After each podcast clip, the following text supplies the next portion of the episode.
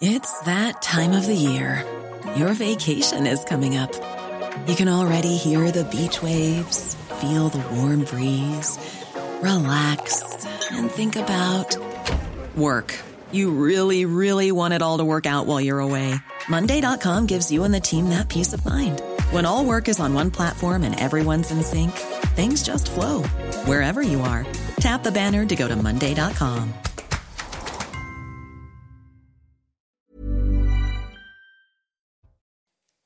Bonjour à tous et bienvenue à vous dans Midi News. Rarement, sinon jamais, une armée conventionnelle n'a connu pareille situation. Israël sur plusieurs fronts, Gaza, le Hezbollah et toujours la sécurisation de son territoire avec le risque d'infiltration de terroristes. Et puis les témoignages chaque jour et leur cortège de barbarie et d'atrocités. Le dernier bilan qui s'élève à l'heure actuelle à 1300 morts et 3300 blessés. Nous parlerons également des conséquences en France avec l'alerte de Thibault de Montbrial ce matin sur la menace terroriste sur notre sol et une éventuelle grande surprise stratégique dans l'Hexagone avec des stocks d'armes lourdes dans certains quartiers. Je vous présenterai nos invités dans quelques instants. Mais tout d'abord, place au journal. Bonjour à vous, Michael. Bonjour Sonia, bonjour à tous. L'offensive de l'armée israélienne, l'offensive terrestre semble imminente. Une offensive de grande envergure dans la bande de Gaza. Près de 300 000 réservistes sont mobilisés. Leur objectif clairement affiché, détruire l'organisation terroriste. Adrien Spiteri. Accompagnés de chars, des dizaines de milliers de soldats israéliens se rassemblent autour de la bande de Gaza. Priorité, les otages détenus par le Hamas. Au cours des dernières 48 heures, nous avons tous travaillé ensemble pour localiser les disparus, récupérer les corps, tenter d'identifier des signes de vie et aider autant que possible la population civile. Progressivement, la riposte s'organise. Sur ces images fournies par l'armée israélienne, plusieurs cibles semblent avoir été touchées, comme ici l'université islamique de Gaza, un centre opérationnel politique et militaire du Hamas, selon Israël. Pour atteindre ses objectifs, l'armée a mobilisé 300 000 réservistes. Hier, le chef d'état-major s'adressait à ses soldats. Je suis très fier de vous. Continuez à faire preuve d'esprit d'équipe et à faire du bon travail. Des réservistes qui viennent parfois de loin. J'ai sauté dans le premier avion que j'ai pu et je suis venu ici. Ce n'est pas facile de laisser sa famille derrière soi, surtout parce qu'elle est aux États-Unis, mais je pense que c'est nécessaire. Un premier avion américain rempli de munitions est arrivé hier en Israël. Le Premier ministre Benjamin Netanyahou s'est engagé à détruire le Hamas. Environ 2500 terroristes du Hamas ont participé à l'attaque de samedi en, Israël. Une information révélée par l'armée israélienne. Un millier d'entre eux auraient regagné le territoire palestinien, tandis qu'environ 1500 ont été tués dans la zone frontalière. Anthony euh, Blinken a atterri à, Tel Aviv. Le secrétaire d'État américain doit rencontrer le Premier ministre Benjamin Netanyahou aujourd'hui et le président de l'autorité palestinienne Mahmoud Abbas demain. Si Washington a clairement dit soutenir le droit d'Israël à répondre fermement aux attaques terroristes, le président américain a demandé à ce que le droit de la guerre soit respecté. Et puis le Quai d'Orsay affrète un premier vol spécial pour rapatrier des ressortissants français euh, d'Israël. Ce vol Air France décollera de Tel Aviv à 16h40 tout à l'heure. Il accueillera 381 passagers jugés prioritaires comme des femmes enceintes ou encore des enfants isolés. Grégory Petitjean. À l'aéroport Ben Gurion de Tel Aviv, le hall des départs est pris d'assaut par des milliers de ressortissants européens souhaitant quitter Israël. Parmi eux, de nombreux Français. Nous en sommes à notre quatrième achat de billets euh, avec des annulations.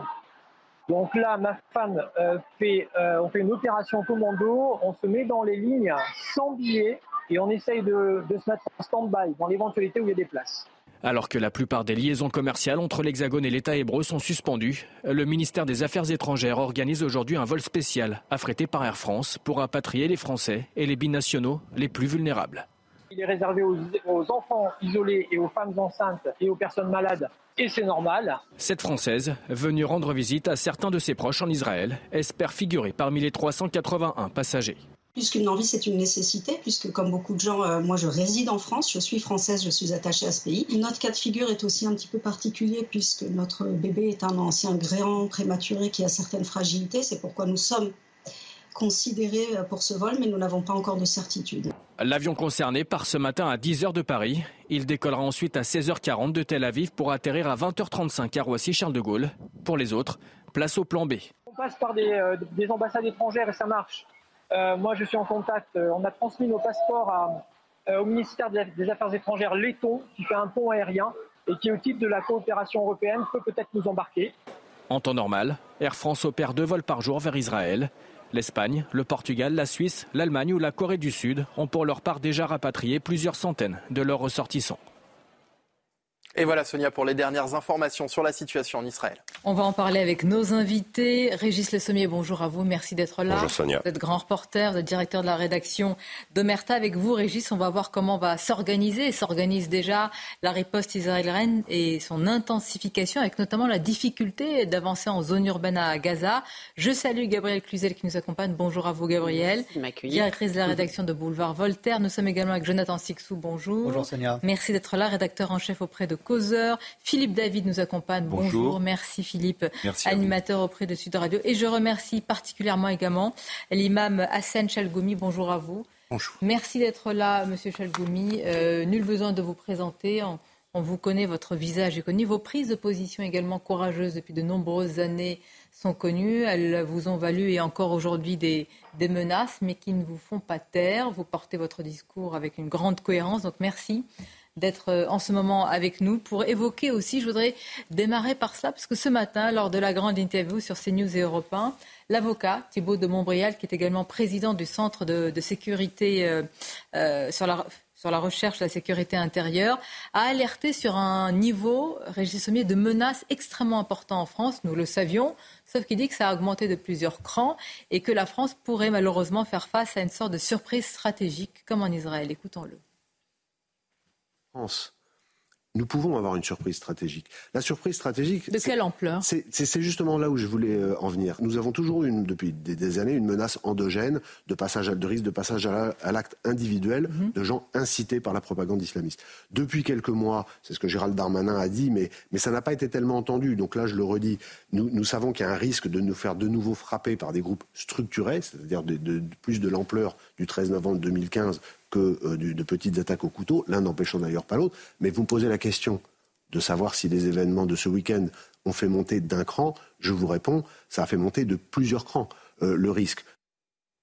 La question est sommes-nous suffisamment euh, protégés? C'est une question à la fois permanente, mais encore plus aujourd'hui, évidemment. Qui mais je dirais que tragiquement et malheureusement, on a de l'expérience en France. On a vécu le Bataclan, on a vécu euh, la cellule euh, Paris-Bruxelles, justement, et ces, ces attentats qui ont été perpétrés sur notre sol et dont l'intensité visuelle, le fait d'avoir, comment dire, attaqué des, des, des, gens qui faisaient la fête, nous rappelle directement ce qui, est, ce qui s'est passé en Israël et que depuis, on, a, on s'est fait surprendre à l'époque parce qu'on n'avait pas les moyens de surveillance nécessaires, ou en tout cas ils étaient euh, déficients, ils se ont été déficients. Le procès du 13 novembre l'a montré.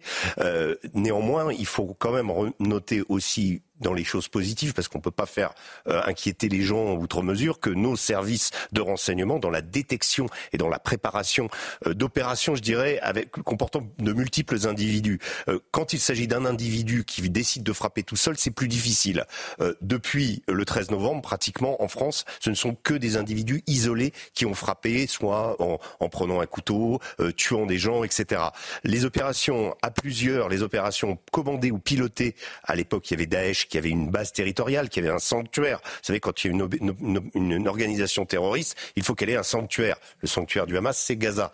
Euh, à l'époque, le, le sanctuaire de Daesh, c'était son emprise territoriale où il pouvait organiser préparer ses commandos, les former. Al-Qaïda, pareil, le 11 septembre, ils ont été recrutés en Afghanistan, du côté de Kandahar, et ensuite envoyés aux États-Unis en mission. Là, c'est beaucoup plus difficile aujourd'hui pour ces groupes de faire ça, parce que euh, quelle est leur emprise territoriale? Aujourd'hui, Daesh existe toujours, hein, il menace toujours, mais il n'a plus cette euh, force ni cette capacité de planification. Et de l'autre côté, nos services, eux, ont su déjouer beaucoup d'attentats, et ils ont évidemment euh, une surveillance accrue grâce à des, des moyens informatiques, des moyens de surveillance. Vous avez besoin de rappeler moderne. aussi les, les attentats déjoués. Malgré tout, c'est vrai que cette, mise en garde fait froid dans le dos. C'est dans ce contexte que vous prenez la parole aussi à Chaloumi. Il faut le souligner parce qu'il y a peu de gens aussi qui s'expriment publiquement. Vous étiez présent lors du rassemblement euh, en soutien euh, à Israël. On a vu de nombreuses personnalités, puis des, anonymes surtout. Et,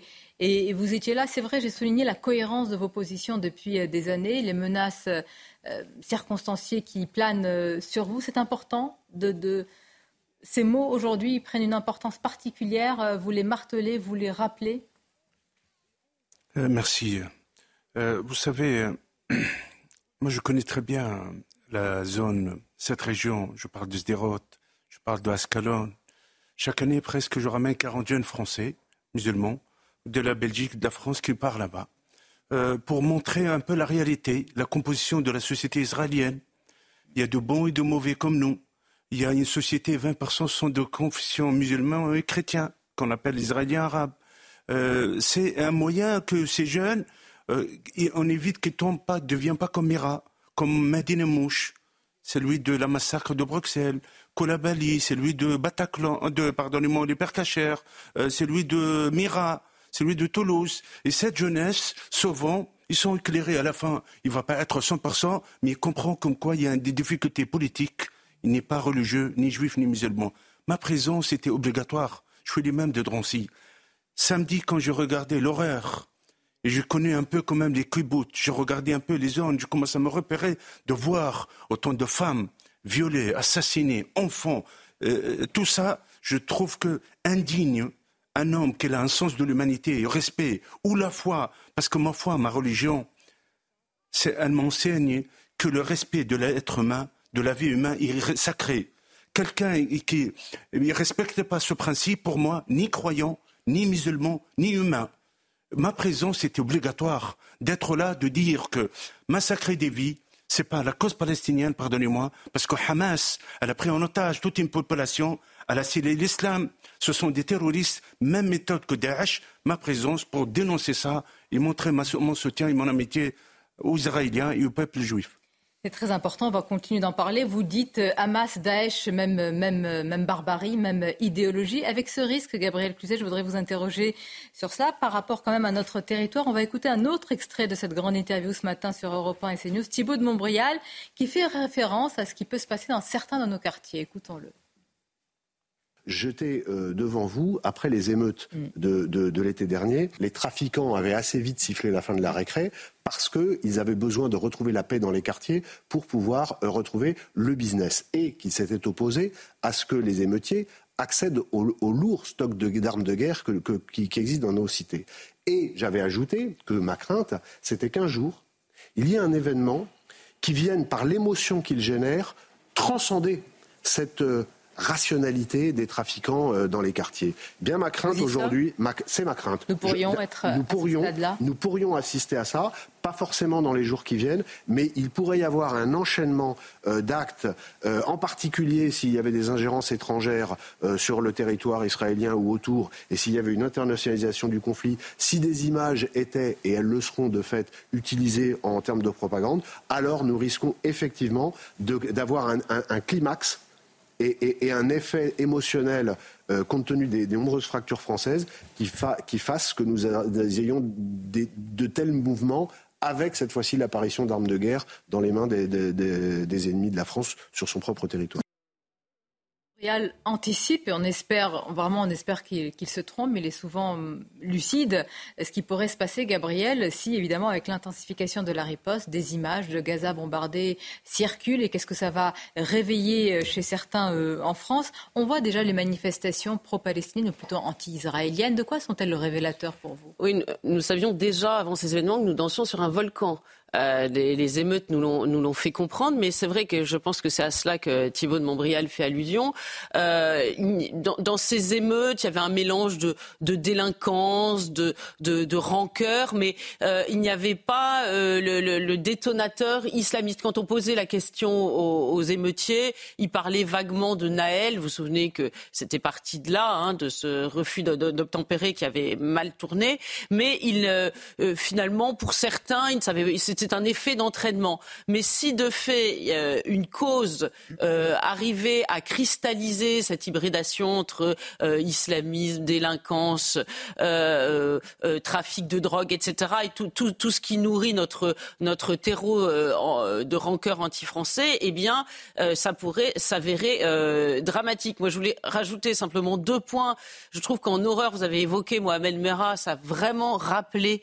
Euh, on, on, parle beaucoup du Bataclan, mais les enfants, la façon dont on traitait les enfants en niveau de cruauté hein, dans cette école euh, toulousaine. Et puis par ailleurs, vous parlez euh, de la préparation des, des, des renseignements. De... Mm. Mais, mais c'est vrai que nous, nous avons notre talon d'Achille, qui sont nos, nos, frontières. Vous savez que la menace islamiste est aujourd'hui protéiforme. Elle vient aussi d'Afrique subsaharienne, puisque nous avons lâché euh, sur ce terrain-là aussi. Et nous savons qu'au Mali, euh, tout se reconstitue euh, vitesse grand V. Et on va en parler parce qu'on ne peut pas dire que nous avons vu ce qui s'est passé en Afrique. Hein, et justement, le fait que la France soit ainsi traitée sur le terrain. On va retrouver nos reporters et je voudrais m'excuser à l'avance parce qu'à chaque fois, on va les retrouver assez rapidement. On ne fait pas du tout attendre. Antoine Estève, on vous retrouve. Antoine, d'abord, un point sur la situation autour de vous. Il y a un bataillon de, de cavalerie. Est-ce que vous pouvez nous expliquer de manière prosaïque comment, comment ils travaillent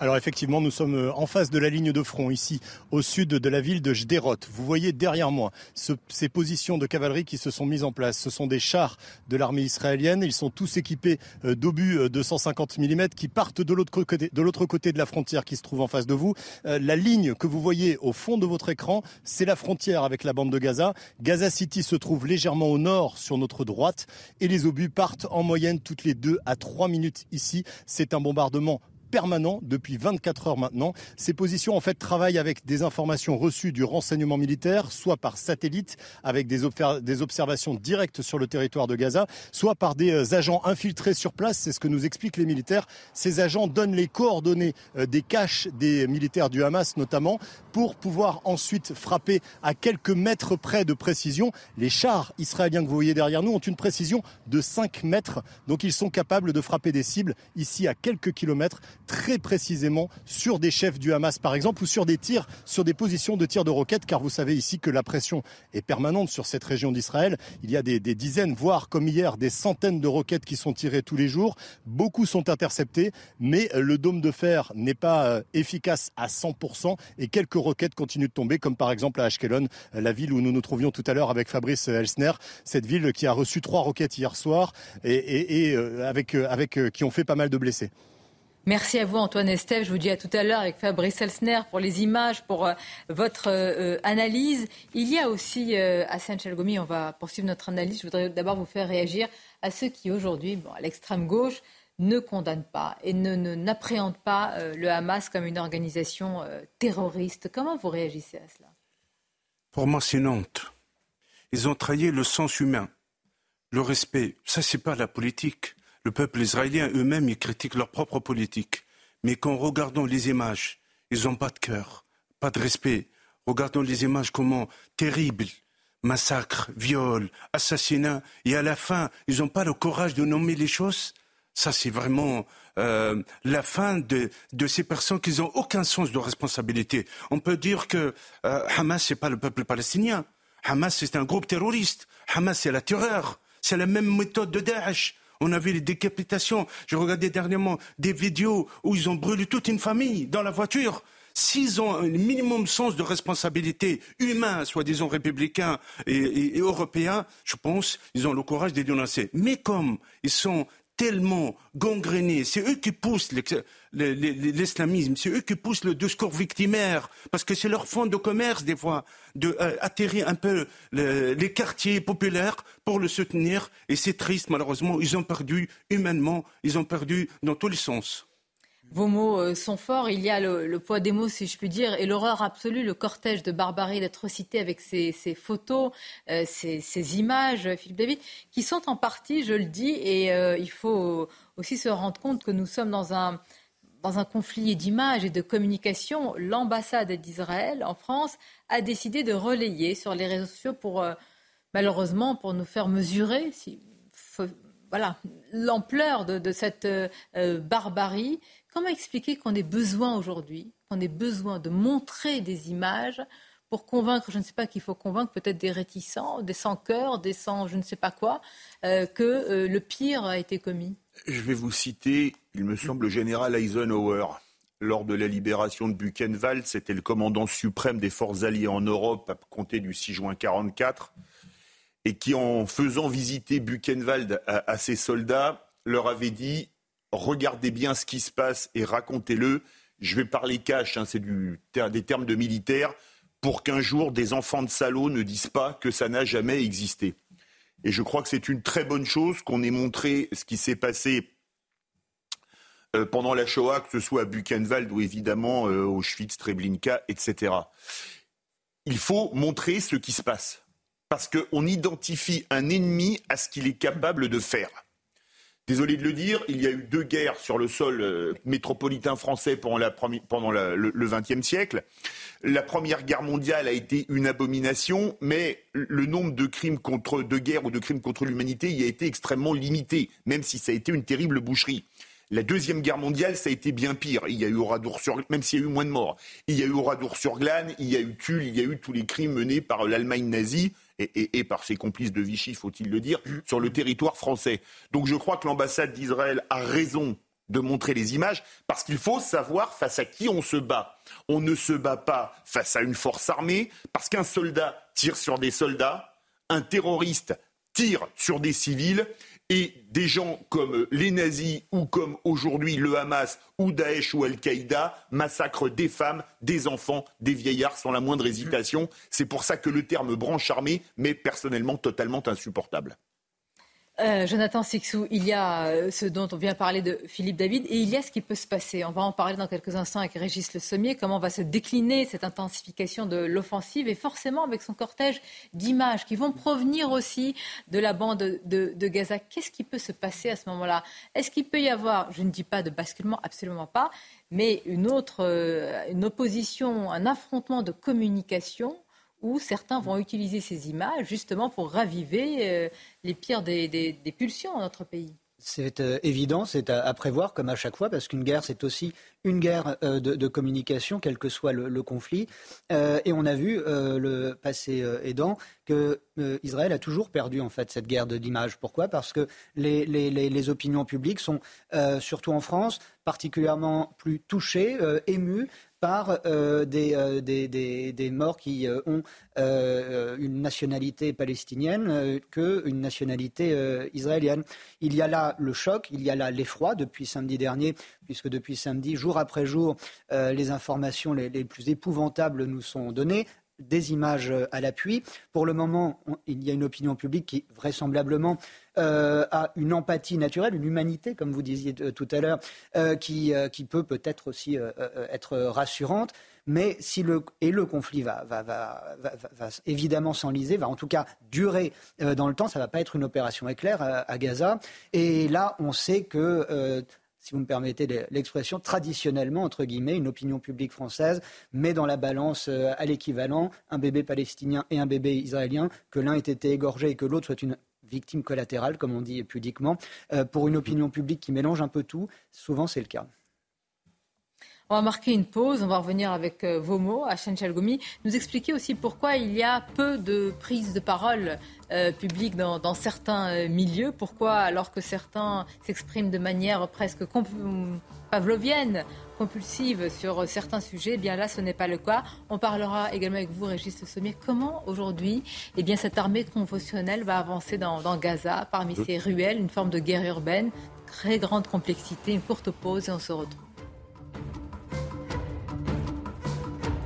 Merci d'être avec nous dans quelques instants. Nous euh, écouterons les témoignages des survivants. Euh, tous plus glaçants les uns que les autres. On posera aussi la question euh, qui reste centrale. Comment, alors que l'on apprend qu'il y aurait eu 2500 terroristes du Hamas hein, qui préparaient cette attaque depuis déjà deux ans, qui ont réussi notamment à percer le mur de fer israélien. On va continuer à en parler, mais tout d'abord les titres avec vous, Michael. Darmanin dresse le bilan des actes antisémites commis en France depuis samedi. Au total, 24 personnes ont été interpellées, plus de 100 actes et de 2000 signalements ont été recensés sur la plateforme Pharos.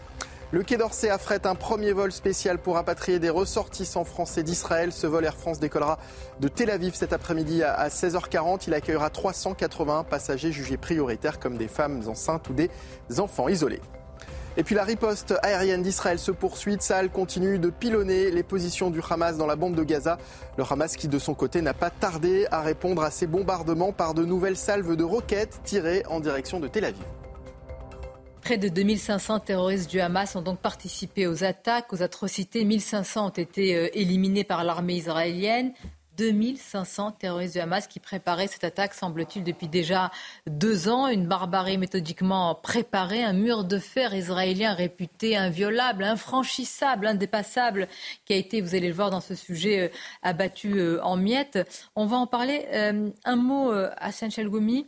Quand vous entendez aujourd'hui certains dire mais et, la population gazaoui Ce qui va se passer, on va écouter Benjamin Netanyahu qui dit tout membre du Hamas est un homme mort et la population gazaoui. Est-ce que, est qu'aujourd'hui on peut avoir un discours en, évoquant, en, en, étant comment dire le plus clair possible, en condamnant les atrocités euh, en Israël, et de dire mais que va-t-il se passer pour cette population aujourd'hui?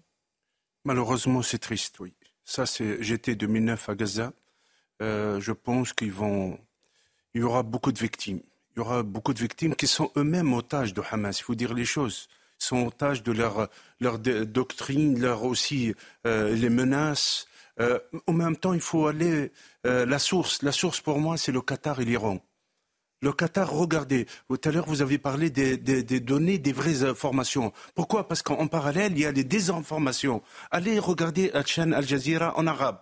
Waouh euh, C'est rien à voir Regardez, en anglais, c'est notre chose, en arabe, une autre chose. Toutes les sites de Hezbollah, euh, de, de celles de l'Iran, c'est rien à voir. Ça veut dire, qu'est-ce qui circule chez, chez jeunes, en France et dans le monde arabe? C'est rien à voir à la réalité qu'on le voit réellement. Cette désinformation, ils ont besoin de montrer une vérité. Regardez les vidéos, malgré c'est horrible, de montrer des cadavres, de montrer des femmes décapitées, des enfants et tout ça. Ils étaient obligés de montrer cette réalité. En même temps, euh, on risque, surtout nous, la communauté la plus importante juive d'Europe et musulmane d'Europe, en France. Il y a un risque de confrontation. Il y a un risque aussi que les frères musulmans, les frères des diables, moi je l'appelle, euh, qui sont, par exemple, euh, je parlais tout à l'heure avec vous sur le collectif Sheikh Yassine. Vous savez, collectif Sheikh Yassine, il y a 20 ans, euh, Yassine, Ahmed Yassine, c'est le fondateur de Hamas. Et heureusement, les Israéliens, ils ont débarrassé de ce monstre. Elle était la cause des, morts des centaines des Palestiniens et des Israéliens. Euh, Abdel Hakim Sefrewi, un des personnes inculpées par rapport à l'assassinat de Samuel Paty. Dans trois jours, euh, trois, quatre jours, paix à son âme, les hommages pour lui. Dans ce cas-là, le collectif Sheikh Yassine, ils ont joué 20 ans pour, avec un discours victimaire antisémite, de gangréner cette jeunesse fragile, qu'ils ont passé à l'acte. Ils ont resté devant la mosquée de Drancy pendant six mois. Des manifestations, brûler le drapeau palestinien, le slogan de, fils de Hamas, tout ça. Malheureusement, les conséquences, il y a un risque, surtout avec euh, l'entrée de l'armée à, Gaza. Et tout ça a infusé dans certains esprits, ici même sur notre sol. On va continuer à en parler. Revenons sur cette barbarie méthodiquement préparée. C'est un sujet d'Adrien Spiteri. En seulement quelques minutes, le mur de fer israélien réputé infranchissable est mis en miettes. Sur ces images de propagande du Hamas, on y voit les assaillants saboter les tours de contrôle israéliennes à l'aide de drones aériens avant de détruire les frontières terrestres et de s'engouffrer dans la brèche. Au même moment, les terroristes tirent plus de 5000 roquettes sur les soldats de Tsahal. Une action conjointe et millimétrée qui a pris de court l'armée israélienne dans l'aptitude finalement du Hamas à mettre en œuvre tous ces moyens simultanément, avec force, avec, euh, avec une certaine masse. Hein. C'est ça qui a débordé finalement les Israéliens. Des forces israéliennes, d'autant plus surprises qu'elles avaient concentré l'essentiel des troupes en Cisjordanie, là où la menace était la plus forte. Reste que l'opération du Hamas a incontestablement nécessité une aide extérieure même s'il a des donateurs divers et variés en termes de finances, il faut quand même avoir à la fois le savoir-faire et, puis euh, les matériaux qui vont bien. Et ça, euh, l'Iran, seul l'Iran pouvait leur fournir. L'Iran, qui à ce jour rejette toutes les accusations sur son implication dans cette attaque. Régis Le Sommier, on pose la question sans réponse depuis quelques jours, mais comment Comment ça a pu se produire dans l'un des pays réputés les plus invincibles en termes de sécurité, avec les services de renseignement les plus performants, et d'ailleurs autour aussi, les services de renseignement jordaniens, égyptiens. plus que cette faille, est-ce qu'elle peut s'expliquer? Certains le disent. Est-ce que c'est votre avis? Comme l'a dit Pierre Brochant, l'ex-patron de la DGSE dans le Figaro, il a dit on a sous-estimé l'ennemi. On n'a pas vu la professionnalisation de cette barbarie. Ça, je crois. Je crois qu'on a sous-estimé. Il y a beaucoup de groupes qu'on sous-estime encore aujourd'hui. Il y a beaucoup de groupes qui ont fait la guerre. Je parle. Euh, on va, je, vais, citer quelques groupes qui soutiennent le Hamas aujourd'hui. Donc le Hezbollah, qui a aujourd'hui, qui est au, nord de la frontière, donc au sud Liban. Euh, le Hezbollah, lui, a, une, est une organisation internationale redoutable. C'est le Hamas puissance 10 aujourd'hui. Il a l'expérience de la guerre en Syrie. Le Hezbollah en Syrie a, refaçonné l'armée syrienne de Bachar al-Assad pour la faire gagner avec l'appui des Russes et des Iraniens et pour la faire reconquérir le territoire. Euh, ils ont soutenu euh, les Hajj al-Shabi, c'est-à-dire les milices chiites en Irak contre Daesh. Ils se sont battus contre Daesh et ils ont soutenu aussi les Houthis au Yémen pendant la guerre au Yémen. Et on sait que euh, les Houthis ont, euh, ont, vaincu ou en tout cas n'ont pas perdu face aux forces saoudiennes. Donc ce sont des groupes extrêmement puissants et tous ces groupes dont je parle aujourd'hui ont apporté leur soutien au Hamas en cas d'invasion terrestre de la part d'Israël. Alors ce que dit ce, ce, ce, général, c'est le général Paloméros qui, oui. oui, ce qui dit sur le je pense qu'on pêche par arrogance toujours en Occident. on continue à considérer ces groupes comme étant euh, des types en claquette avec des kalachnikovs et à les regarder un peu comme des barbares arriérés. En réalité, on l'a bien vu avec leur, ils ont documenté ce qu'ils ont fait. Ils ont filmé par drone, montré leurs propres drones euh, en train, comme en Ukraine aujourd'hui. Ils ont toute cette technologie euh, neutralisant l'ensemble des tours de surveillance. Ensuite, il y a aussi la question, et il faut vraiment euh, remettre ça au centre d'une forme d'apaisement qui existait en Israël. Précisément, euh, le 7 octobre, euh, l'incarnation de cet apaisement, c'est cette, pour moi, c'est cette rêve partie qui a lieu à quelques kilomètres de Gaza, en plein milieu du désert, comme ça. voilà. Et, donc, évidemment, ils vont être attaqués par des, types en, parapente. Personne n'avait imaginé ça. il y avait également le, le, contexte où Israël avait fait la paix avec l'Égypte, avait fait la paix avec la Jordanie, même s'il n'y a pas de traité de paix. Il n'y a jamais de traité de paix hein, officiellement. Mais la situation était apaisée. Et surtout, et c'est là où le Hamas, à mon avis, c'est la raison pour laquelle le Hamas a attaqué, c'est Israël était en euh, de renouer des relations diplomatiques et, au-delà avec l'Arabie saoudite. Ils en avaient déjà renoué avec le Bahreïn, avec les Émirats, avec le Maroc. le, Hamas voyait sa cause et voyait la cause palestinienne totalement oubliée. Ne pas oublier aussi, parce que euh, il y a aussi cette responsabilité, euh, ce qu'expliquait Dominique de Villepin sur France Inter ce matin, c'est-à-dire que les, Palestiniens étaient gommés. les accords d'Abraham ont peut-être permis aux pays arabes de renouer des liens. Mhm de façon opportuniste avec l'État d'Israël, mais en tout état de cause, on voulait faire la paix avec les Palestiniens sans les Palestiniens. Et ça, le président le, euh, constater. américain. Écoutez, je vais vous faire réagir, euh, Gabriel Cluzel et, vous tous quand même sur, évidemment, le soutien est plein, entier à Israël, mais il y a eu peut-être hier peut-être une première faille. Qu'en pensez-vous? On l'écoute. Nous avons également discuté de la manière dont les démocraties comme Israël et les États-Unis sont plus fortes et plus sûres lorsqu'elles agissent dans le respect de l'état de droit. Les terroristes visent délibérément les civils et les tuent. Nous respectons les lois de la guerre. C'est important. Pourquoi ce rappel Respecter l'état justement euh, de, droit. Est-ce que euh, nos démocraties ne savent pas finalement comment faire par rapport à ce terrorisme islamiste? Mais nous sommes euh, face à l'islamisme de, façon générale, du reste, quel que soit le niveau auquel on le considère, hein, basse intensité, haute intensité, c'est que nous sommes euh, euh, prisonniers en quelque sorte de, notre façon, qui, est, notre honneur, hein, mais de, considérer la guerre, c'est-à-dire bah, les conventions de Genève. Hein, je crois qu'Israël je suis même sûre du reste, est signataire des conventions de Genève. Et donc c'est vrai qu'il y a un regard sur les populations civiles qui fait qu'on est censé les protéger, hein, etc. Mais ça rend la guerre profondément asymétrique. Parce que, évidemment, le Hamas ne s'embarrasse pas de ça. Vous avez dit très justement, on a sous-estimé l'ennemi, on a cru que c'était un ennemi en savate. Alors, c'est vrai aussi que ça aussi, euh, la forme de rusticité des soldats, le fait qu'ils puissent se passer de téléphone et tous ces outils de communication les a aidés aussi. Mais il y a, euh, il faut quand même le dire, que s'attaquer à, des femmes et des enfants sans défense euh, qui sont en train de dormir chez eux, c'est plus facile que à, des soldats aguerris. C'est plus facile qu'une guerre conventionnelle. Donc c'est une forme d'asymétrie dans les méthodes, et je pense que le président des États-Unis est, en cela, en creux, veut dire il ne faut pas que Israël prenne les mêmes méthodes du Hamas. Mais c'est vrai que la population est tellement. non, mais là, elle, non, mais elle analyse, hein, analysé, voilà. et, là, ce, qui s'est passé euh, euh, du côté des États-Unis est loin d'être exempt de reproches, si c'est là-dessus que Philippe David va aller. Bien sûr, mais je pense que la nature du message, de son message, euh, c'est celui-là. Va vous nous dire, Philippe David. Joe Biden, président des États-Unis, qui va expliquer aux gens, aux Israéliens en particulier, qui ont eu la guerre sur leur sol, comment faire une guerre propre notamment ne touchez pas aux civils. Quand on voit qu'il y a quelques années, ils ont napalmé des villages entiers au Vietnam ou qu'ils ont déclenché une guerre en Irak en bombardant des civils, en veux-tu, en voilà. Hiroshima. Et voilà, etc. Excusez-moi, je pense que si j'étais un dirigeant israélien, je rappellerais quand même certains petits points d'histoire des États-Unis des dernières années. Mais au-delà, vous avez raison, Philippe, au-delà des États-Unis, si dans quelques jours, et peut-être même ce soir, Emmanuel Macron, qui va s'exprimer à 20h, appelle aussi à une forme de désescalade, comment c'est vu? Est-ce qu'aujourd'hui, on doit dire qu'Israël a le droit et le devoir de venger en utilisant les, moyens de l'armée, hein, euh, ce qui s'est passé, ou est-ce qu'il faut quand même entendre ce message des escalades?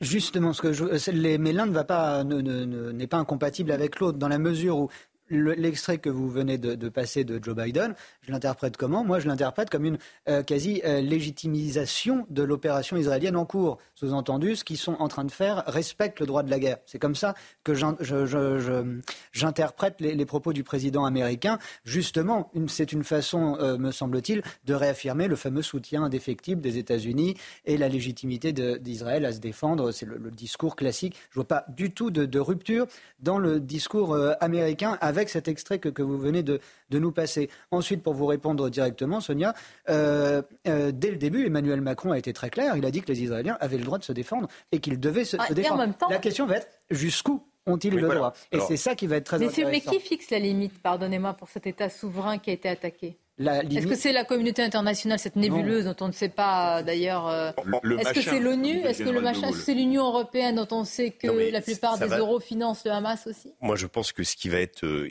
il va y avoir, on va atteindre dans cette crise un moment critique. Le moment critique va être, est-ce que ça va être l'embrasement? Euh, on a noté qu'il y a une, euh, un service minimum du Hezbollah, dont j'ai parlé tout à l'heure, euh, au Liban, au, nord de, la frontière. Il y a eu des obus qui ont, qui ont tombé sur Israël, mais même l'armée israélienne hier a, a, voulu comment expliquer que le Hezbollah n'avait pas n'avait pas déclenché une guerre totale. On n'est pas dans une dans voilà. Donc ça va être très et pour le coup, Emmanuel Macron va pouvoir jouer du en même temps. Mais il va, dire, il va falloir qu'Israël règle son problème avec ça, c'est Emmanuel Macron. Non, non, mais, mais, mais, pour le coup, il ne faut pas que ce territoire. Quand Netanyahou dit que chaque membre du Hamas est un homme mort, ça veut dire que même ceux qui se trouvent au Qatar tranquillement et en Iran. Mhm. Euh, ne sont pas tranquilles. Donc la traque va euh, se poursuivre sur d'autres terrains que bah, ceux dont on va parler. On a vu, on a vu les, les, les comment les, les, terroristes du, euh, de, de, de, Munich, hein, ce qu'il leur est devenu. J'arrive tout de suite. Je vais... Priorité au terrain, pardonnez-moi Philippe, puisqu'Antoine et Steve nous, nous attendent. Antoine, la question que l'on se pose euh, à présent, c'est aussi quelles sont, quelles sont les options en réalité de l'armée israélienne là, pour, les, pour les prochaines heures? C'est compliqué de se faire une idée quand on est sur le terrain ici en Israël avec tous ces mouvements de troupes autour de nous. Vous voyez encore cette, euh, ce bataillon de cavalerie qui se trouve derrière nous, qui tire en permanence sur la bande de Gaza, qui se trouve à l'arrière-plan juste en face de nous là-bas. Euh, des obus de 155 mm qui partent en moyenne toutes les 15-20 secondes. C'est euh, une pluie de feu qui s'abat en ce moment sur Gaza City. En tout cas, on peut le voir depuis là où nous nous trouvons. Les options militaires, vous en parliez. le leitmotiv qui semble se dégager des responsables militaires israéliens aujourd'hui, c'est cette phrase euh, laconique, il est urgent d'attendre. Pourquoi urgent d'attendre? Parce que pour le moment, personne ne bouge.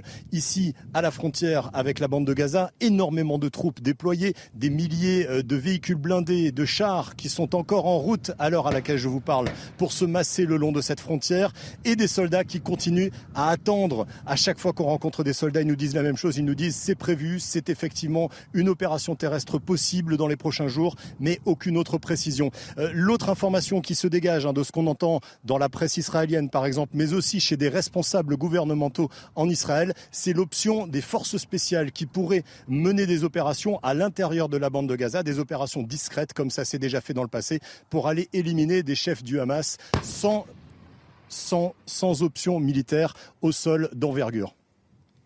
Merci euh, Antoine Estève. Évidemment, priorité à votre sécurité avec euh, Fabrice Elsner. Antoine qui est dans la région de, de Sderot. Je voudrais qu'on...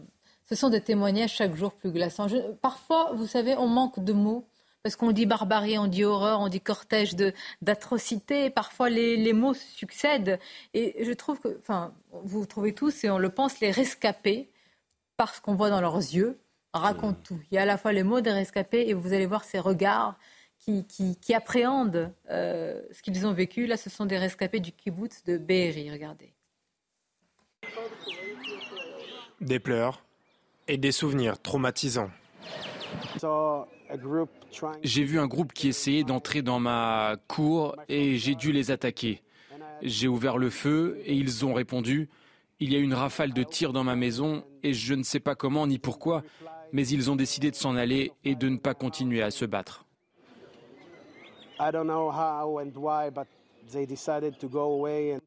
Si Golan a eu cette chance inouïe, ce n'est hélas pas le cas de tous. Ce samedi matin, les habitants du kibbutz de Berry ont été réveillés par les tirs des terroristes du Hamas. Plus d'une centaine sont tués sur le coup et un nombre indéterminé sont pris en otage. Mon fils a été kidnappé. Il aura 16 ans dans deux semaines. Les terroristes sont entrés dans la maison et ont fracassé la porte. Effrayé, mon fils, ma compagne et mes deux petites filles se sont rendus tout de suite.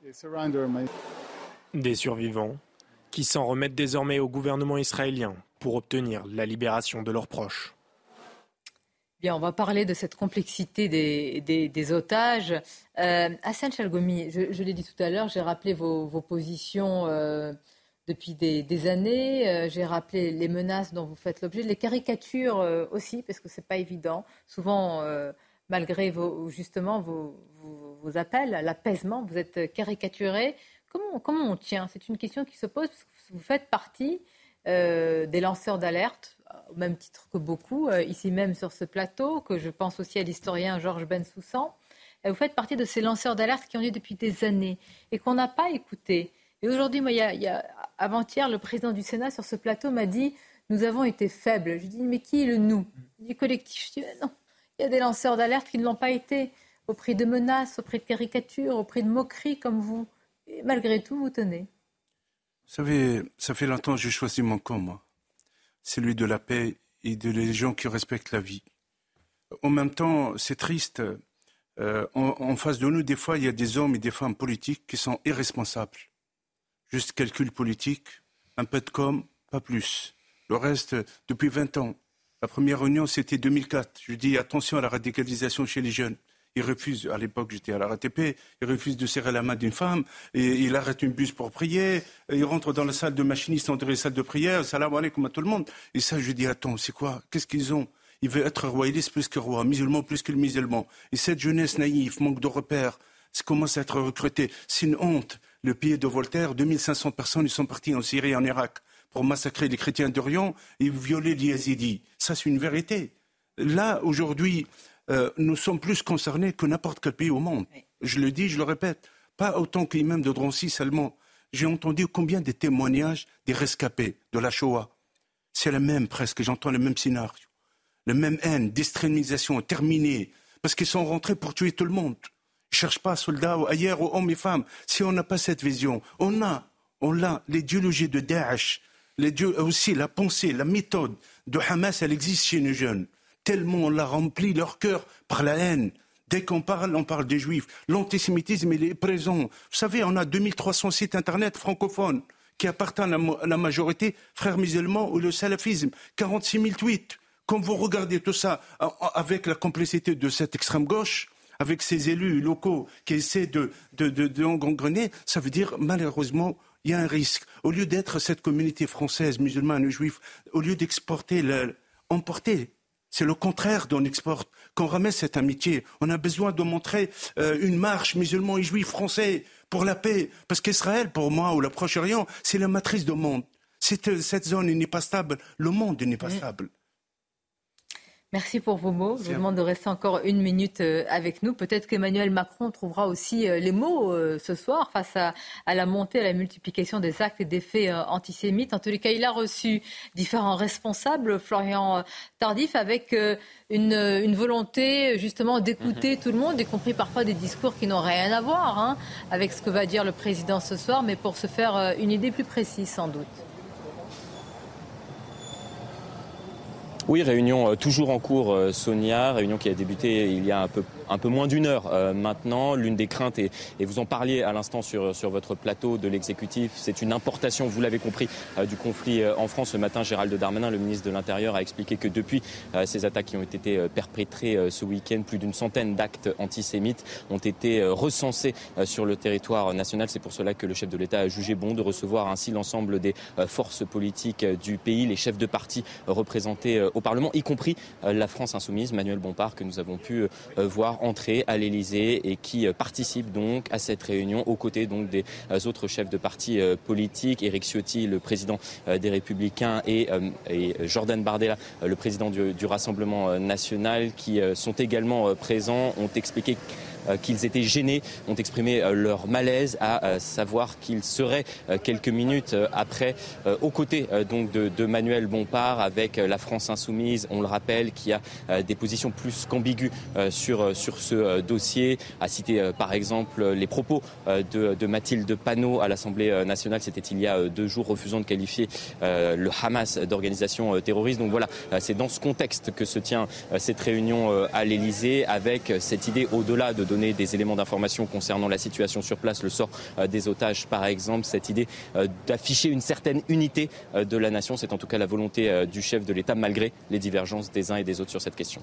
Merci à vous Florian. Je vous remercie Hassan Chalgoumi. Merci d'être venu sur ce plateau. Puissiez-vous être davantage écouté, entendu. C'est le général Clermont qui, qui, va venir pour cette deuxième heure. Merci encore. Nous parlerons aussi dans quelques instants de l'insoutenable attente des familles des, des otages et ce dilemme énorme, évidemment. À tout de suite pour la suite de Midi News. La suite de Midi News et on va s'intéresser au rapatriement euh, des Français qui sont bloqués sur place en Israël. Vous allez voir la difficulté justement de ce rapatriement avec très peu de vols, voire un vol. Le Quai d'Orsay vient d'annoncer un renforcement justement de ces, lignes aériennes. Nous serons avec euh, quelqu'un sur place qui est bloqué depuis euh, les attaques terroristes contre Israël. Et puis la question des otages, le dilemme ou pas, l'insoutenable attente des familles. Comment peut s'organiser une telle opération, une telle riposte avec autant d'otages aux mains du Hamas? Mais tout d'abord, priorité au témoignage des rescapés avec vous, Michael. Oui, rebonjour Sonia, bonjour à tous. Ils étaient des milliers de jeunes samedi à participer à un festival de musique en Israël, à quelques kilomètres de la frontière avec euh, Gaza. Près de 260 d'entre eux sont morts après l'attaque commise par le Hamas. Alon Marek fait partie des survivants. Il raconte l'horreur. Mathieu Devez. Cinq jours après le massacre, le traumatisme est encore bien présent.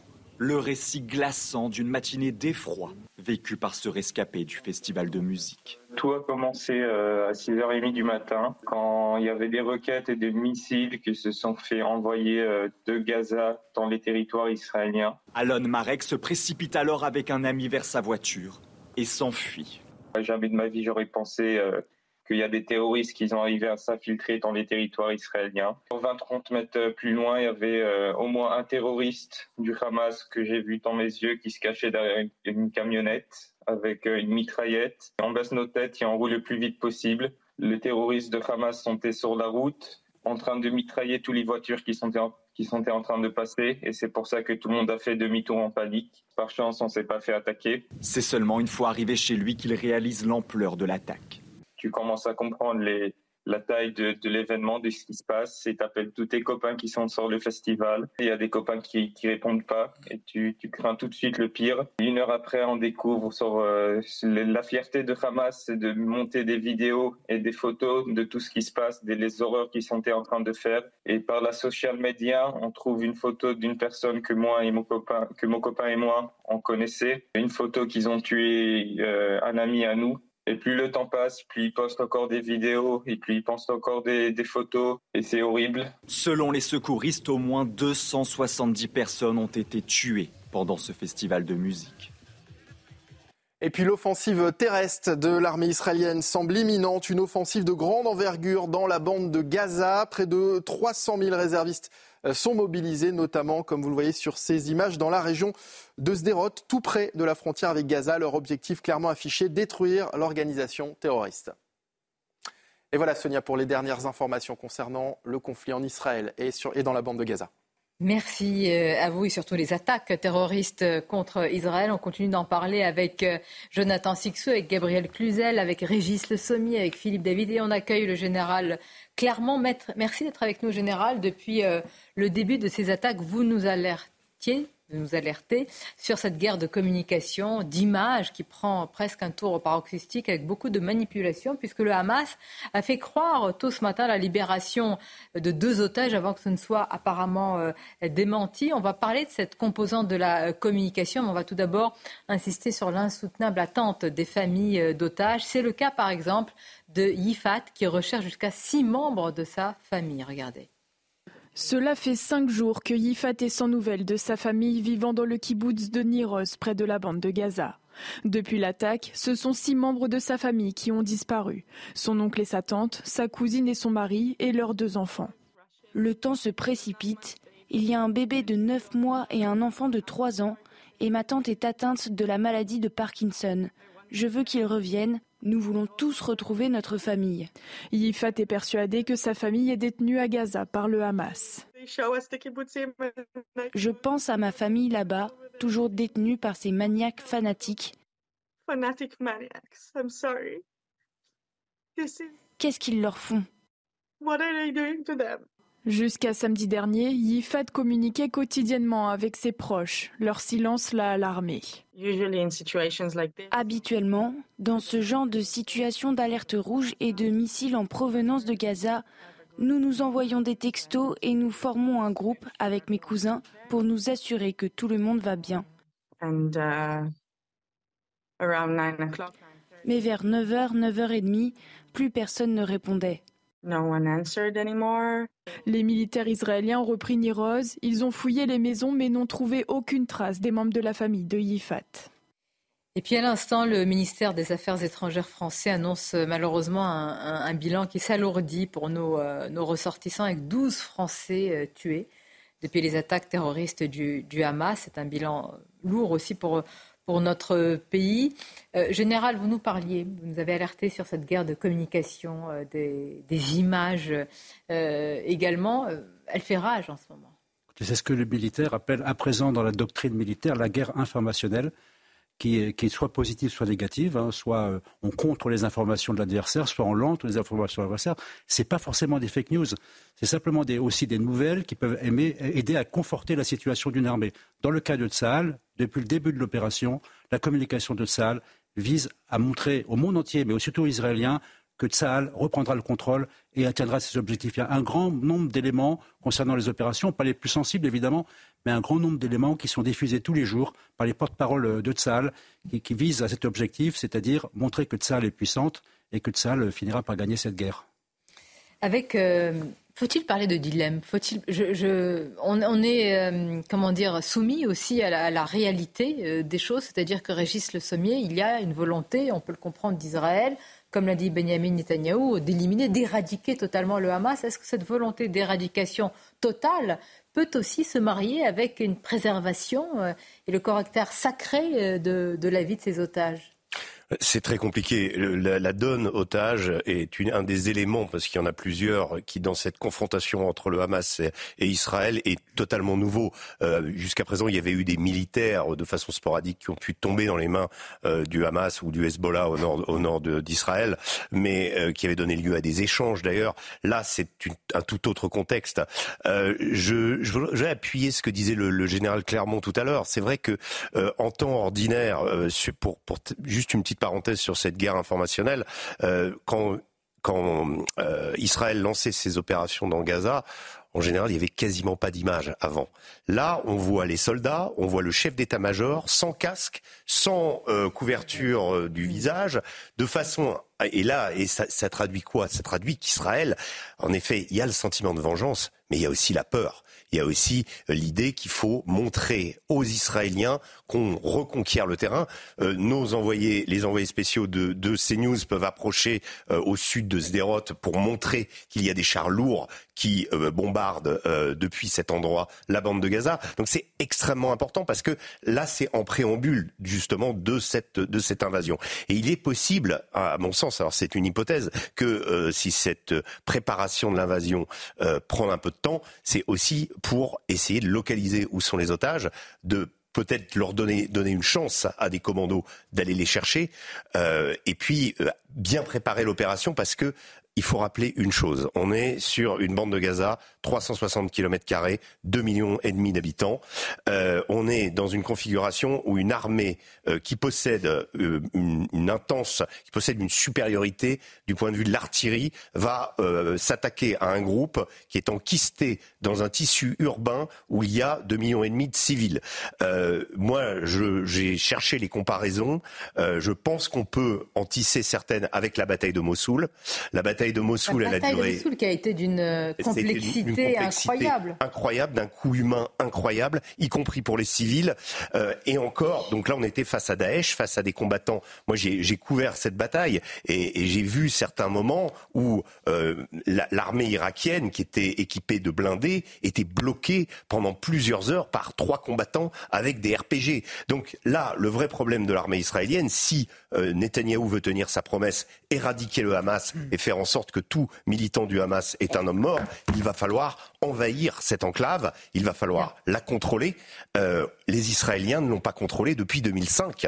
Euh, ils n'ont fait jusqu'à présent, dans les précédentes confrontations, que des incursions de quelques kilomètres. Euh, je voudrais simplement expliquer ce qui est écrit sur notre bandeau, comme on l'appelle, la Croix-Rouge en contact avec le Hamas, hein, puisque le Comité international de la Croix-Rouge est effectivement en contact avec, euh, avec l'organisation terroriste et les autorités israéliennes pour œuvrer, disent-ils, à la libération des otages. Euh, c'est vrai que c'est euh, une interrogation, hein, parce qu'il n'y a pas de négociation possible avec les, organisations terroristes. comment vous jugez cela, Général Je vous amène sur un autre terrain, mais c'est quand même assez. C'est important qu'on parle de la Croix-Rouge dès maintenant, parce que la Croix-Rouge a été créée pour ça.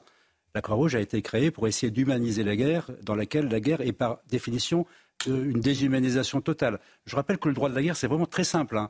Le droit de la guerre qui a été bâti après les deux terribles guerres mondiales, dont 90% des morts étaient des civils, disait la guerre, c'est entre militaires. Mmh. Vous ne touchez pas les civils. Donc la question qui se pose à Israël, dans, le contexte très compliqué de l'opération telle que Régis l'a décrite, c'est comment traite-t-on les civils, comment traite-t-on les otages? L'intérêt pour Israël de respecter autant que possible. Le droit de la guerre, c'est-à-dire d'essayer de, limiter les morts civiles contre les Palestiniens, ça a deux raisons. D'abord, c'est une raison morale. Et, l'armée d'Israël est une armée morale et éthique, donc elle respectera cette raison. La vie humaine a du sens hein, pour, les Israéliens, comme elle a du sens pour les chrétiens en Occident. la deuxième raison, c'est c'est trop de morts civiles, ils vont perdre le soutien, non seulement le soutien des pays arabes, qu'ils n'ont pas, mais le soutien occidental. Donc ça serait contre-productif de risquer, par une opération trop violente, au bout de quelques jours, de perdre le soutien occidental parce que là, il perdrait la guerre. Mais expliquez-nous, euh, être en contact avec, on comprend évidemment pour les familles des, otages, comme on, pourrait ne pas le comprendre, et pour les otages eux-mêmes, malgré tout, est-ce qu'on peut poser la question, j'en attends de section, de savoir s'il n'y a pas une forme de, de, légitimer finalement cette organisation en créant ainsi euh, une discussion. Non, vous me dites non. Est-ce que, la, question est légitime ou peut-être C'est la neutralité. Eux, leur créneau, c'est la neutralité. Ils sont agnostiques. Donc c'est leur rôle. Leur rôle, c'est de, Et c'est important, évidemment. Oui, absolument. Aider les malheureux. Ils Mais contre quoi Ils ne prennent pas parti. Contre des prisonniers, contre de l'argent. Quelle monnaie rouge qui va négocier. Non, ça c'est sûr. Ce sont les États. Exactement. Elle interviendra lorsqu'elle aura la possibilité d'intervenir de manière neutre les, otages dont il n'y a pas beaucoup de comment il n'y a pas de mystère sur le fait qu'ils seront utilisés en, mais, mais c'est là où le Qatar pourrait jouer un rôle. Le Qatar, n'oublions pas, a joué un rôle avec les talibans, à, une, partie diplomatique. Est-ce qu'on est en train de parler avec le Qatar, Régis? Non, mais on n'en sait rien. Mais en tout cas, ils ont, eux, un contact avec le Hamas. Et on va chercher. Nous, la France, on n'a pas de contact avec le Hamas. Depuis 2003, on a zéro, zéro contact, avec le Hamas. J'ai eu une information hier qui venait euh, d'un ami franco-israélien qui venait de Tel Aviv que déjà, a priori, le Qatar et euh, l'Égypte négocieraient euh, pour la libération des otages contre l'ensemble des prisonniers palestiniens qui seraient au nombre de 5200 les prisonniers palestiniens. Et la personne qui a envoyé ça, je l'ai dit à l'antenne de Sud Radio, on l'a dit en direct, c'est donc quelqu'un, une source fiable, qu'a priori le Qatar et l'Égypte seraient déjà en train de négocier, euh, on va dire, un échange d'otages. Antoine Estève, sur le terrain, Antoine, avec vous, on suit quasiment minute par minute finalement le déploiement euh, de, l'armée israélienne, la préparation et l'intensification de cette euh, riposte. Déjà hier, vous nous disiez, Antoine, que vous sentiez cette, comment dire, cette nervosité, cette très grande tension. J'imagine que euh, aujourd'hui c'est encore plus important, plus prégnant. Encore plus prégnant parce qu'ici, par exemple, depuis cette position de la cavalerie israélienne que vous voyez derrière moi, on a calculé avec Fabrice Elsner qu'il partait en moyenne entre 300 et 400 obus chaque heure en direction de la bande de Gaza qui se trouve juste au fond euh, de votre écran au niveau de, la ligne d'horizon. À 5 km environ d'ici, ce sont les faubourgs de Gaza City qui sont frappés en permanence par ces obus de 155 mm et la riposte venant de Gaza. Si on peut maintenant parler de riposte parce que effectivement c'est un échange de tirs en permanence, cette riposte eh bien, elle a frappé ce matin la ville de Jderot, qui se trouve juste à quelques kilomètres, juste au, nord par rapport à notre position. Deux blessés graves par ces tirs de roquettes. La ville d'Ashkelon aussi est visée par de très nombreuses roquettes, comme hier soir, avec des habitations aussi qui ont été touchées. Euh, ici, vous le disiez, ça s'intensifie euh, dans le sens où il y a de plus en plus de militaires. Alors, il y a effectivement, on a vu des véhicules blindés, on a vu des positions euh, de, tir comme celles que vous voyez en face de vous, mais il y a aussi toutes ces troupes au sol qu'on a vu se préparer, ces centaines de véhicules avec des commandos, avec des forces spéciales, avec des fantassins euh, de l'armée régulière se positionner tout du long de la frontière. Des camps sont en train d'être créés en pleine campagne, au milieu des collines. On voit d'un seul coup 500-600 euh, euh, soldats qui sont en train de s'installer.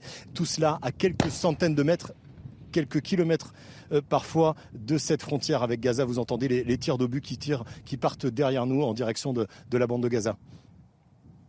Antoine Estève, euh, merci avec les images. Euh, il, est vrai que la, guerre en, direct, alors vous, vous l'avez vécu en tant que grand reporter, et j'ai Sommier, et c'est toujours quelque chose de, saisissant en général. À ce niveau de détail, on n'a jamais vu ça. À ce niveau de détail. C'est-à-dire qu'on voit l'opération se construire sous les yeux. C'est un élément central de la communication de salle. C'est montrer qu'il a le contrôle de la situation, qu'il va reprendre le contrôle de la situation. Ça fait partie de la stratégie de communication de l'armée israélienne. Quand Anthony Blinken arrive euh, en Israël, Jonathan euh, Sixou, il y a la crainte évidemment d'une contagion. Il y a Israël qui est sur différents fronts, le Gaza, le Hezbollah. Euh, il y a aussi, on rappelle, hein, la possibilité, le risque d'infiltration encore de mmh. terroristes du Hamas et la crainte que tout s'embrase dans une, déjà dans une région, parce qu'on est déjà assis sur un, un, volcan et de craquer une allumette sur un baril de poudre.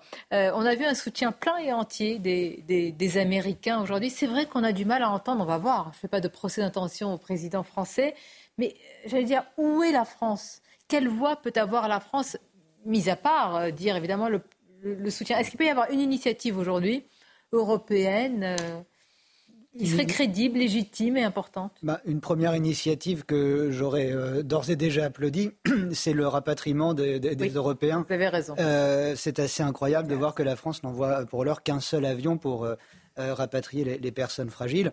ça reste assez incompréhensible de ma part.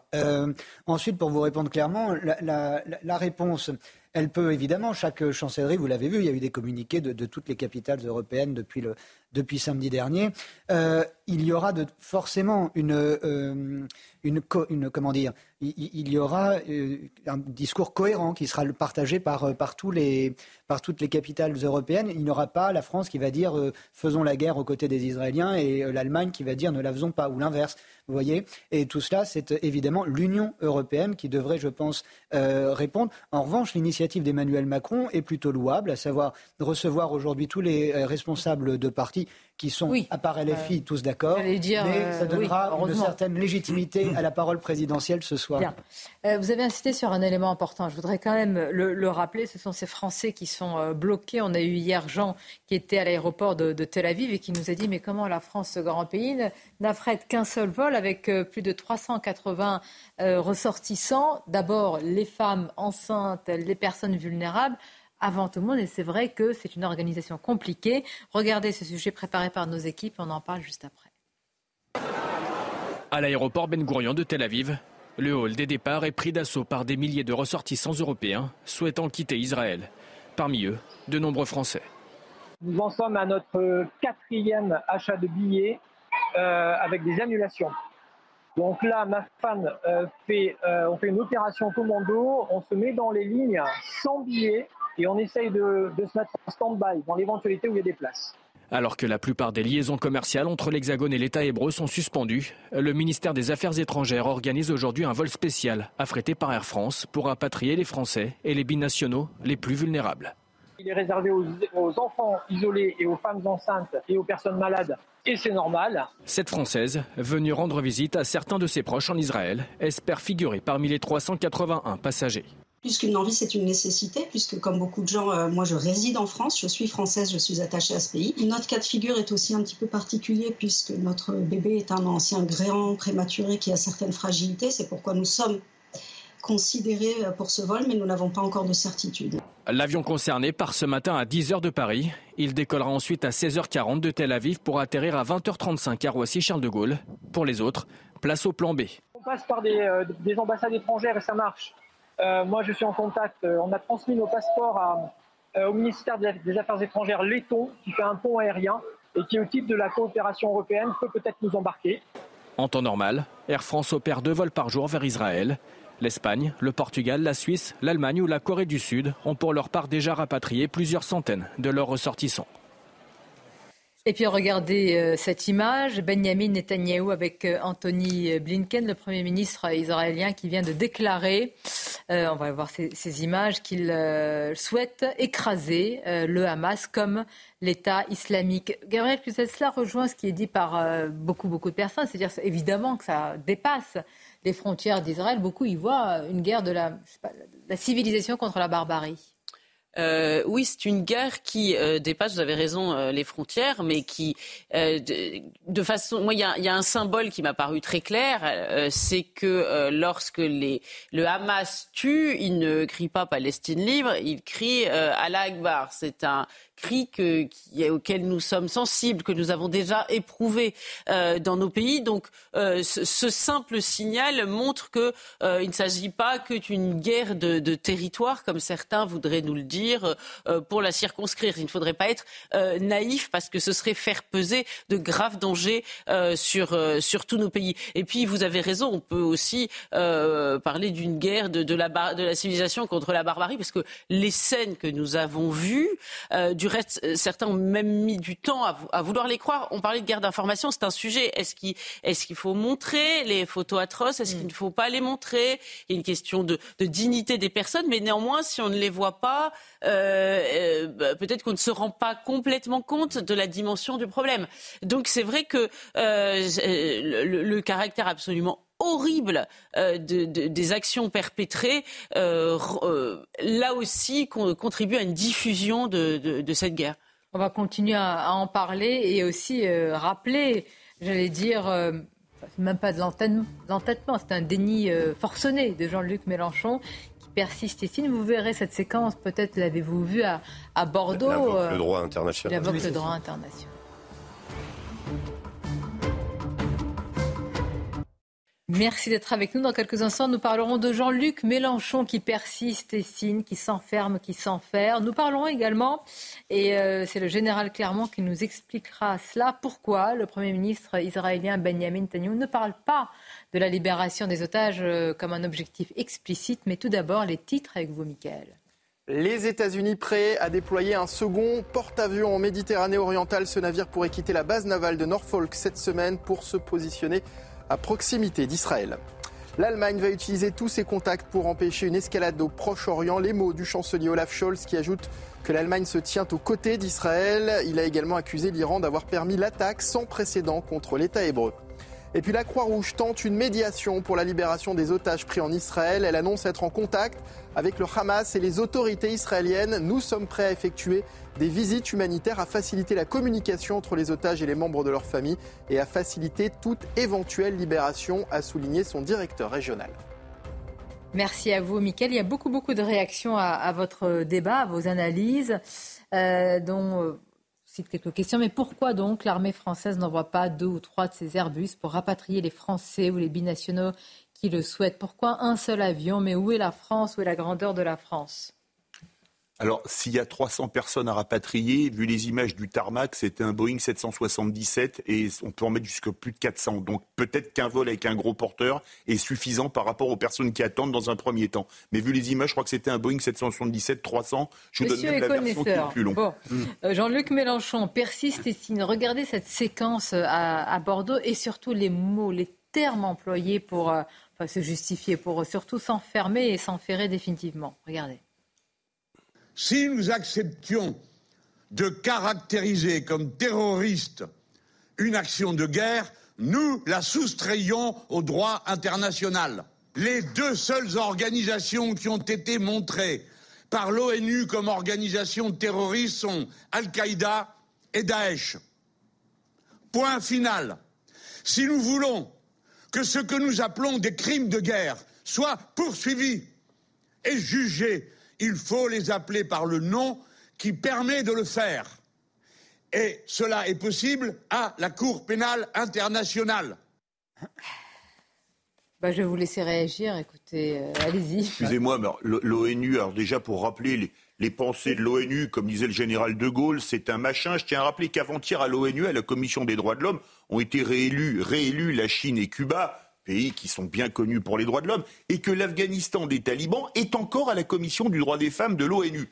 Alors, si Jean-Luc Mélenchon a un problème ou l'ONU sur des groupes terroristes, je peux en citer d'autres. Hein. Il n'y a pas que Daesh et Al-Qaïda, il y a eu Bader Maïnouf, il y a eu Action Directe, il y a eu euh, les Rotteurs Armées Fraction, il y a eu le TA. Donc, cantonner le terrorisme à Daesh et à Al-Qaïda sans citer le Hamas, en prenant pour prétexte l'ONU, excusez-moi, le ridicule ne tue pas, heureusement pour certains. Mais allons, euh, vous avez entièrement raison, allons euh, plus loin. Euh, Gabriel, qu'est-ce qu'il veut, Jean-Luc Mélenchon? Qu'est-ce qu'il veut instaurer et qu'est-ce qu'il veut démontrer? Non, mais Jean-Luc Mélenchon, il a pris un parti et il s'y tient. C'est, il a choisi son électorat et son électorat, eh bien, ne veut pas entendre que le Hamas est, est terroriste. En tout cas, pas tout son électorat. Quand on fait un sondage, il y a quand même une partie de l'électorat, même de Jean-Luc Mélenchon, qui n'est pas d'accord avec lui.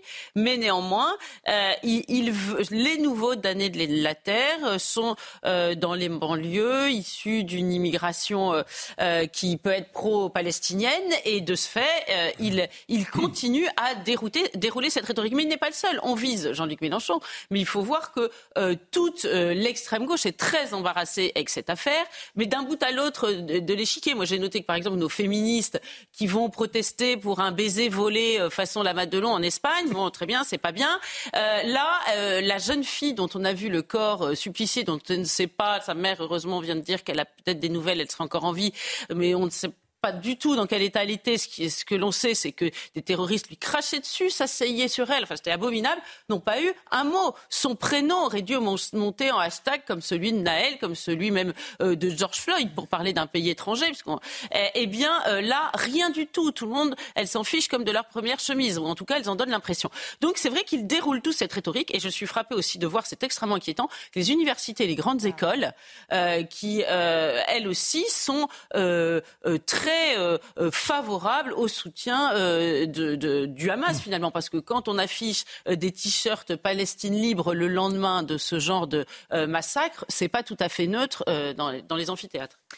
Moi, je voulais rajouter une chose, c'est que il faut quand même inscrire. Je viens pas du tout défendre euh, Jean-Luc Mélenchon, mais Jean-Luc Mélenchon appartient à une partie ou une nébuleuse qu'on appellera l'extrême gauche, et que la cause palestinienne dans les années 70, c'était la cause par excellence de l'extrême gauche. C'était l'oppressé, c'était un peuple qui était euh, à qui on retirait sa terre euh, par la, la rhétorique de l'époque, plus un peuple oppressé par des capitalistes israéliens. Donc, si vous voulez, il y avait tout euh, pour en faire du Palestinien la victime idéale. À l'époque, tout le terrorisme d'extrême gauche était irrigué par la cause palestinienne, que ce soit les attentats de, de, de Septembre Noir euh, à Munich, euh, la bande à Bader qui a été citée, la fraction Armée Rouge, les brigades rouges chez nous, Carlos qui était le super terroriste, sa matrice c'était euh, la cause palestinienne.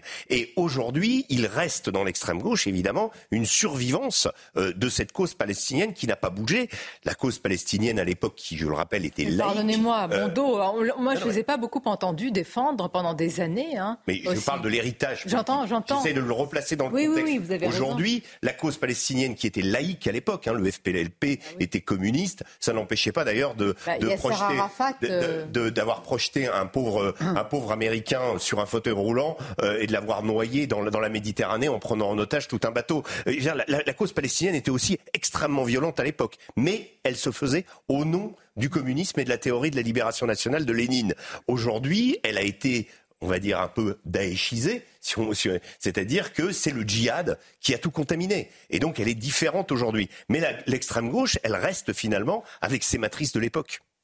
Dans un premier temps, euh, ça m'a fait sourire ces propos de Mélenchon, de le voir, de voir un Mélenchon si légaliste, lui qui a tout de même été condamné par la justice française pour avoir, euh, euh, pour avoir intimidé des magistrats, pour avoir insulté des policiers, l'entendre se, se, se, muer comme ça en, en, professeur de droit international, il y a quelque chose d'assez cocasse.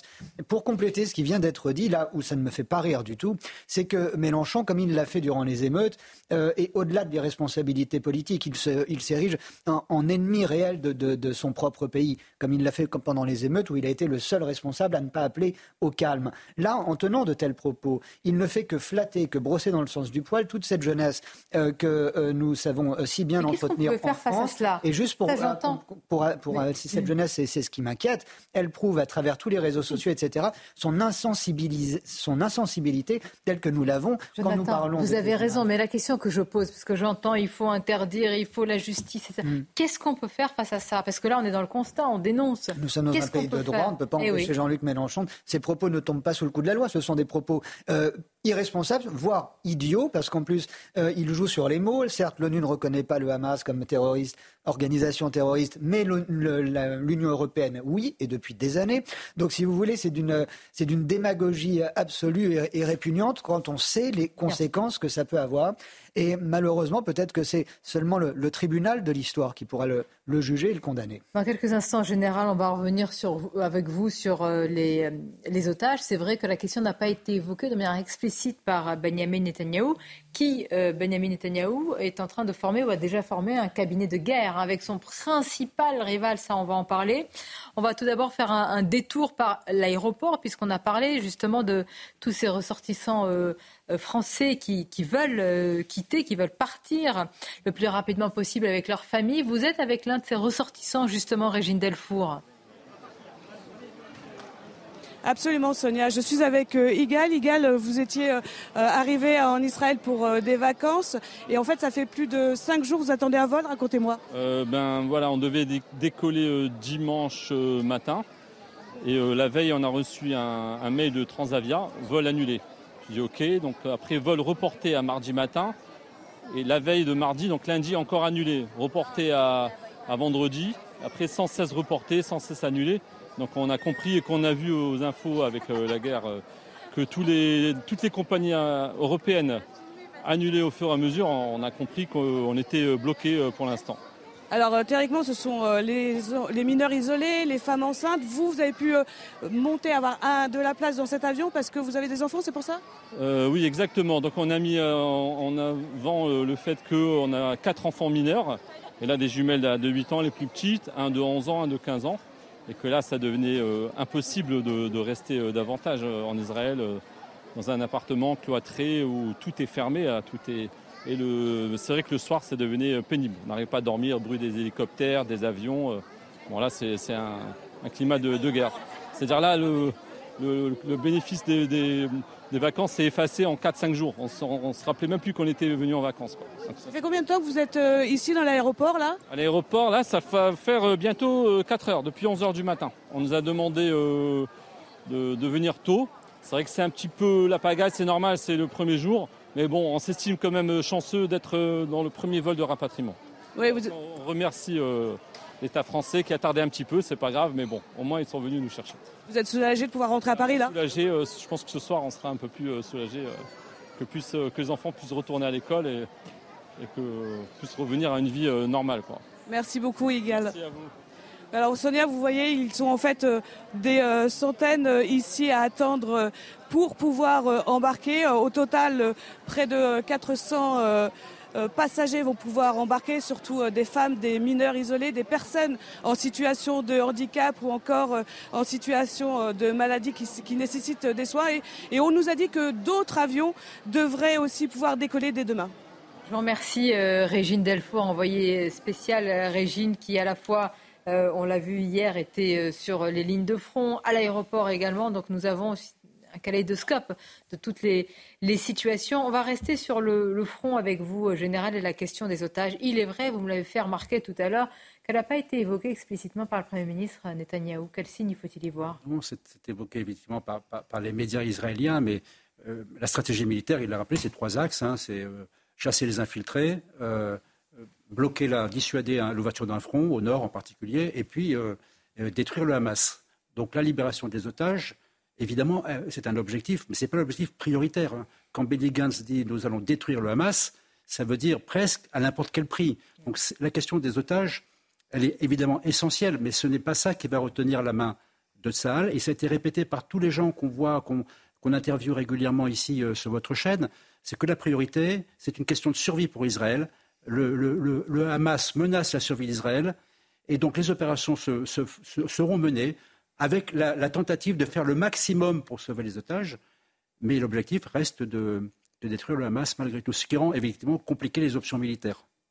Détruire le, Hamas, mais si le Hamas c'est comme Daesh, c'est-à-dire que c'est une idéologie, on détruit les têtes, on peut détruire une implantation, des infrastructures, mais comment on fait face à l'idéologie donc islamiste dans ce cas-là, Régis Le Sommier? Alors, il y a, deux, aspects. Dans, le Hamas, au départ, il euh, faudra revenir aux origines du mouvement. C'est un mouvement quand j'ai utilisé le terme enquisté dans un, paysage urbain et dans une population, c'est un mouvement qui au départ est venu comme rival, en effet, donc de l'OLP et du Fatah, euh, qui s'est imposé euh, avec une poigne de fer euh, sur la bande de Gaza et sur les quelques 2 millions et demi d'habitants qui vivent là-bas, mais qui au départ est arrivé comme mouvement humanitaire. C'était suppléer aux carences et venir en aide des populations. C'est comme ça qu'ils ont pénétré la bande de Gaza et qu'ils ont fini par gagner les élections. Je rappelle qu'en 2005, la France proposait, à l'époque, c'était Nicolas Sarkozy, d'ouvrir des canaux de, discussion avec le Hamas qui venait de remporter les élections. Donc il a remporté les élections. Donc tout ça, évidemment, c'est de l'histoire ancienne. Euh, maintenant, en effet, on a vu euh, chez, euh, le, Hamas adopter des postures et des, actes, commettre des actes terroristes de type Daesh, puisque on, peut bien comparer cette rêve partie avec ce qui s'est passé au Bataclan. Quelque part, c'est des innocents qui sont assassinés, qui n'ont pas d'armes, par des types qui en ont. Donc on est vraiment dans une, posture où il y a un acte terroriste qui est commis. L'idéologie, le, vrai problème, c'est euh, par rapport à Daesh. Daesh était puissant quand? Quand il avait une assise territoriale. Al-Qaïda était puissante quand? Quand elle était hébergée par euh, comment, le Mollah Omar en Afghanistan. À partir du moment où le sanctuaire est détruit, c'est beaucoup plus difficile pour une idéologie de survivre. Mais ça n'empêche pas de frapper sur d'autres territoires, comme malheureusement chez nous ou ailleurs. Non, mais la vraie question, elle va être politique aussi. Qu'est-ce qui, si le Hamas est détruit, qui va remplacer le Hamas? Mais pardonnez-moi, quel est le but de guerre? C'est-à-dire que, je ne sais pas, dans quelques jours, quelques semaines, quelques mois, Netanyahou va venir euh, s'exprimer devant sa population et va dire voilà, but de guerre atteint, le Hamas est détruit. Mais comment c'est quelques jours, tangible à mon avis, un petit peu plus longtemps. Oui, oui. Je quelques pense, semaines, hein. quelques mois. Je me suis permis de dire. On peut prendre l'exemple de Daesh euh, en Syrie. Alors, on a mis 11 ans pour détruire Daesh. Aujourd'hui, Daesh est revenu. C'est-à-dire qu'on ne détruit, on ne dé- pour détruire, une- on peut pas détruire l'idéologie. On peut tuer des terroristes, on peut les éliminer un par un.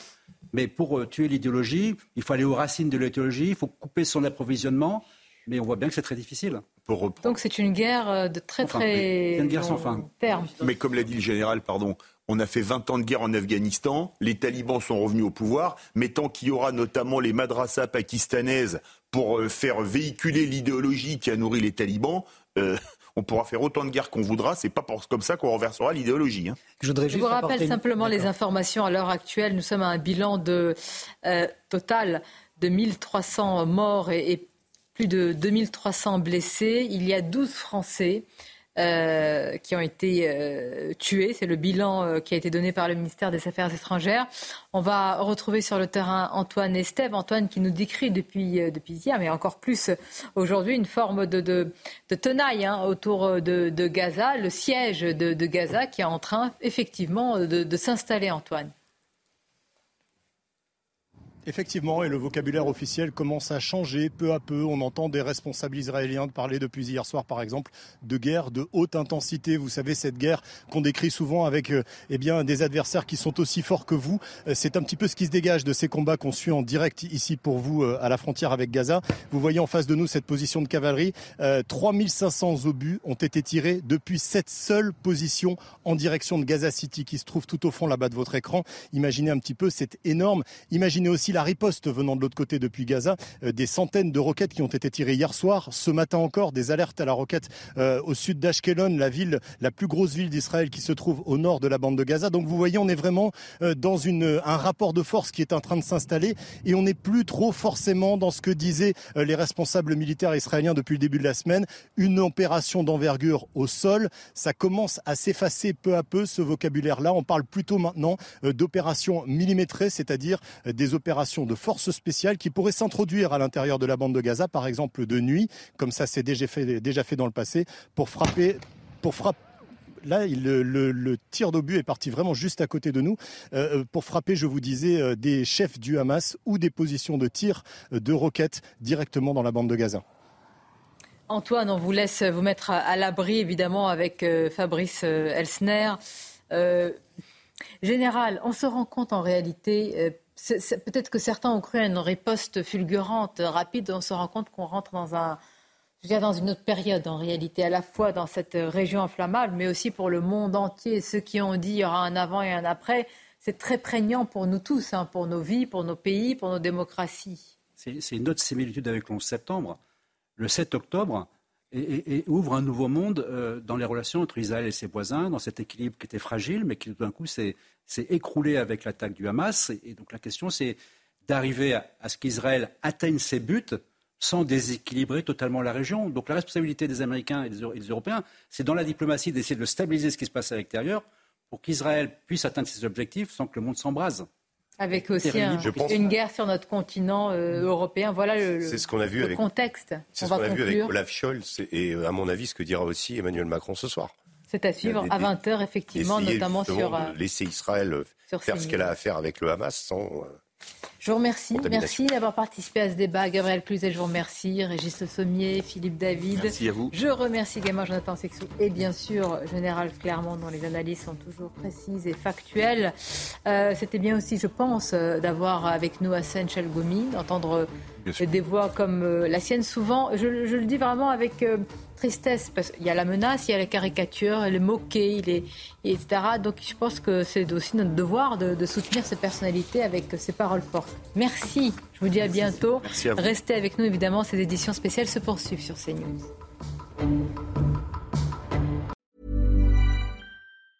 Hey, it's Danny Pellegrino from Everything Iconic.